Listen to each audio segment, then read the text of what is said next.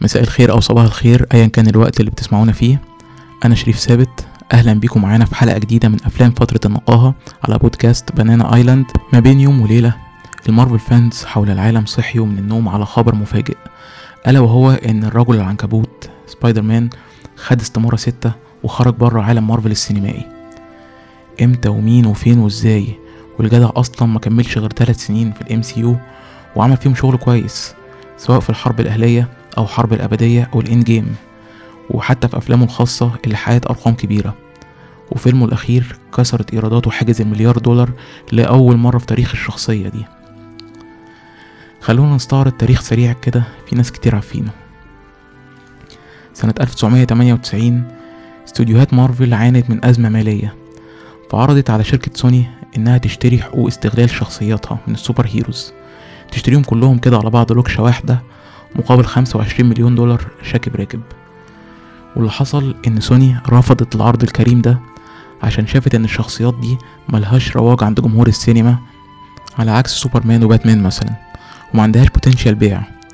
واكتفت سوني بشراء حقوق سبايدر مان الشخصية ذات الشعبية الكبيرة بين الشباب والمراهقين من قراء كتب الكوميكس. الاتفاق ده كان بيشترط إن سوني ملزمة بإن ما تعديش سبع سنين من غير ما تنتج فيلم لسبايدر مان وبالفعل شفنا الثلاثية الناجحة اللي أخرجها سام ريمي سنة 2002 و2004 و2007 ومن بعدها ثنائية The Amazing Spider-Man سنة 2012 و2014 طبعا خلال السنين دي كانت ديزني اشترت مارفل واشتغلت على ال MCU وقطعت شوط طويل في بناء عالم مارفل السينمائي وبعد جولات من المفاوضات وصلت لاتفاق مع سوني قدرت بموجبه إنها تسترجع الرجل العنكبوت جزئيا وتدمجه في ال MCU الاتفاق ده اشتمل على عدد من البنود منها مثلا إن ديزني تحصل على حقوق بيع ألعاب وملابس سبايدر مان وشخصيات سبايدر مان المملوكة لسوني تظهر في ال MCU وشخصيات ال MCU تظهر في أفلام سبايدر مان استوديوهات كولومبيا المملوكة لسوني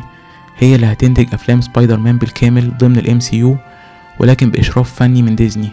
ومقابل ده ديزني هتاخد خمسة في المية من أرباح أفلام سبايدر مان ومع نجاح الشخصية ووصول إيرادات الفيلم الأخير لسبايدر مان اللي هو Far From Home للمليار دولار لأول مرة في تاريخ الشخصية. ديزني طمعت في حتة أكبر من التورتة.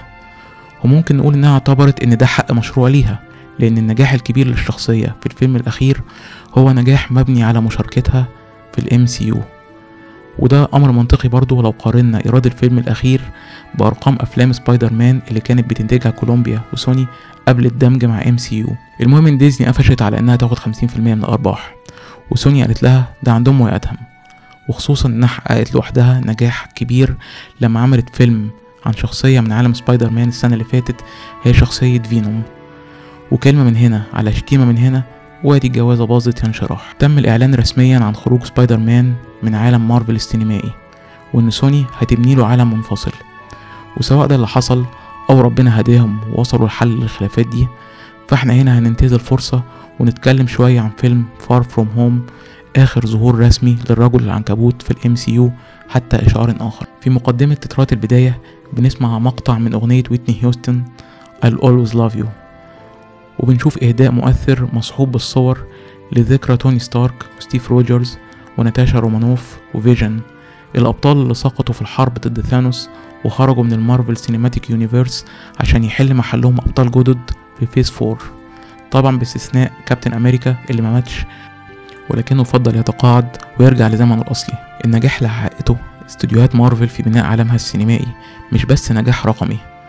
نجاح وصل للقمة مع تتويج Endgame كأعلى إيراد في تاريخ السينما. النجاح الأخطر هو في بناء تاريخ موازي. عايشه ويعيشه ال MCU fans خطوة بخطوة.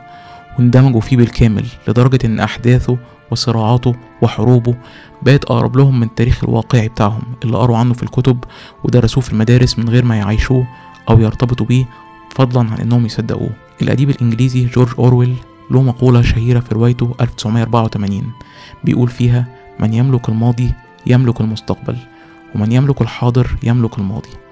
بمعنى إن اللي بيكتب تاريخ هيقدر يسيطر على المستقبل. واللي يسيطر على الحاضر هو اللي هيكتب التاريخ وبالتالي هو اللي هيصنع المستقبل. المقولة دي طبقتها ديزني في عالم مارفل وأفلامها قبل عالم مارفل فعملت حاضر مبهر ممتع جذاب. ومع تعاقب السنين والأفلام الواقع ده بقى cult عالمي وتشكله تاريخ له محطاته اللي ال fans في العالم كله حافظينها أكتر ما هم حافظين تاريخ بلادهم لدرجة مثلا إنك هتلاقي ال fans المصريين وبالذات جيل المراهقين هتلاقيهم حافظين ومرتبطين بتفاصيل الحرب الأهلية ومعركة واكاندا وال Infinity War أكتر من حرب أكتوبر وعدوان 56 على سبيل المثال. أهم محطات تاريخ ال MCU هي حرب الأبدية وما تمخضت عنه من إفناء نص مخلوقات الكون بطرقعة من صوابع ثانوس. ورجوعهم كلهم للحياة بعد كده بعد مرور خمس سنين بفضل بطولة ال Avengers وانخراطهم في الحرب الكبيرة في نهاية Endgame واللي انتهت بانتصارهم على ثانوس وجيشه بفضل تضحية توني ستارك بحياته. فيلم سبايدر مان الجديد Far From Home بدأ باستعراض أحوال العالم بعد الأحداث الكبيرة دي والآثار العجيبة اللي أنتجتها زي مثلا وجود فجوة عمرية بين نص مخلوقات العالم أو الكون اللي غابوا عن العالم لخمس سنين ولما رجعوا لقوا أهلهم وأصدقائهم ومعارفهم اللي ما ماتوش بال snap زادت أعمارهم خمس سنين. فالصغير بقى كبير والكبير بقى أكبر. والأهم من ده هو حالة الترقب وانتشار الخوف من الأخطار الخارجية المحتملة بعد خبرة ثانوس الرهيبة وخصوصا مع غياب ال Avengers اللي تحطموا وتفرقوا بعد حرب إنهاء اللعبة ما بين شهيد ومتقاعد وغائب. وفي الصدد ده بيحاول نيك فيوري إنه يبني كيان دفاعي جديد زي شيلد القديمة. كيان مؤهل لصد أي خطر محتمل من خارج الأرض أو من داخلها. ووسط ده كله بيحاول بيتر باركر إنه يستعيد حياته كمراهق عادي. بيقضي وقته في الاهتمام بدروسه والتخطيط لمصارحة حبيبته إم جي بمشاعره ناحيتها أثناء رحلة مدرسية لأوروبا. بالإضافة طبعا لدور محدود بيلعبه كسبايدر مان أو بطل الحي اللطيف. ده طبعا تعارض مع خطط وطموحات نيك فيوري لبناء شيلد جديدة قوية بتضم أبطال خارقين. وخصوصا مع ظهور خطر جديد متمثل في هجمات مدمرة في عدد من الدول حول العالم.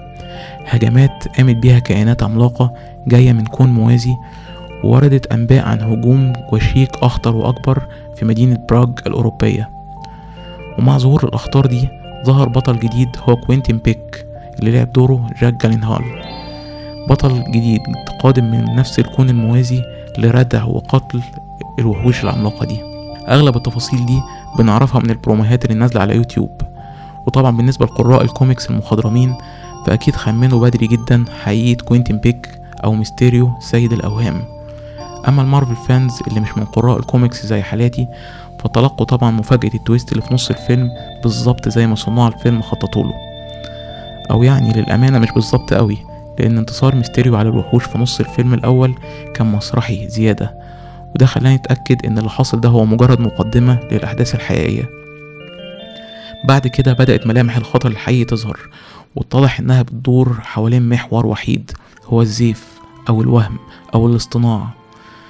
فالقدرة الخارقة الحقيقية لميستيريو هي توظيف تقنيات الهولوجرام لاختلاق واقع مزيف بيلعب فيه هو نفسه دور البطل الشجاع اللي جاي من كون موازي عشان ينقذ الأرض ويحل محل الأفينجرز اللي راحوا.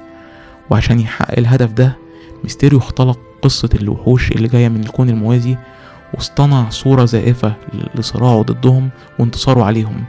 صورة خدعت العالم كله وخلته محط إعجاب وثقة الجميع بمن فيهم نيك فيوري نفسه وبيتر باركر اللي وثق فيه لدرجة إن سلمه نظارة توني ستارك المزودة ببرنامج ذكاء صناعي بيتحكم في شبكات الأسلحة والاتصالات والأقمار الصناعية الخاصة بشركة ستارك والمنتشرة حول الأرض. وبالشكل ده ميستيريو امتلك قوة عسكرية مدمرة بالإضافة طبعا لقدرته التقنية على اصطناع الأوهام البصرية. وباستخدام القوة التدميرية للأسلحة دي بقت عنده القدرة على تخطيط وتنفيذ هجوم زائف أكبر بكتير وأشد ضررا بكتير. بيموت فيه عدد أكبر من الضحايا الأبرياء. علشان هو يتدخل بعد كده ويقضي على الوحوش في معركة هولوجرامية مصطنعة بالكامل ومن خلال ده العالم يتعرف على بطله الجديد. الحبكة دي خدمت تلات أهداف. الهدف الأول هو استكمال تاريخ العالم من بعد حرب الأبدية والنتائج اللي ترتبت على إنهاء اللعبة.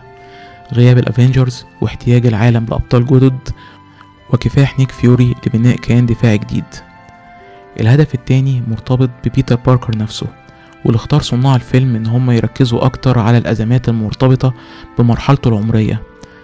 التقاطع بين رغبته إنه يعيش حياته الطبيعية وبين المسؤوليات الكبيرة اللي بتفرضها عليه قدراته الخارقة وعلاقته الخاصة جدا بتوني ستارك اللي وثق فيه وترك له ميراث مهم هو النضارة المرتبطة بشبكة الأسلحة والأقمار الصناعية. أزمة الشخصية هنا قريبة من أزمة باركر في الجزء الثاني من ثلاثية سام ريمي القديمة.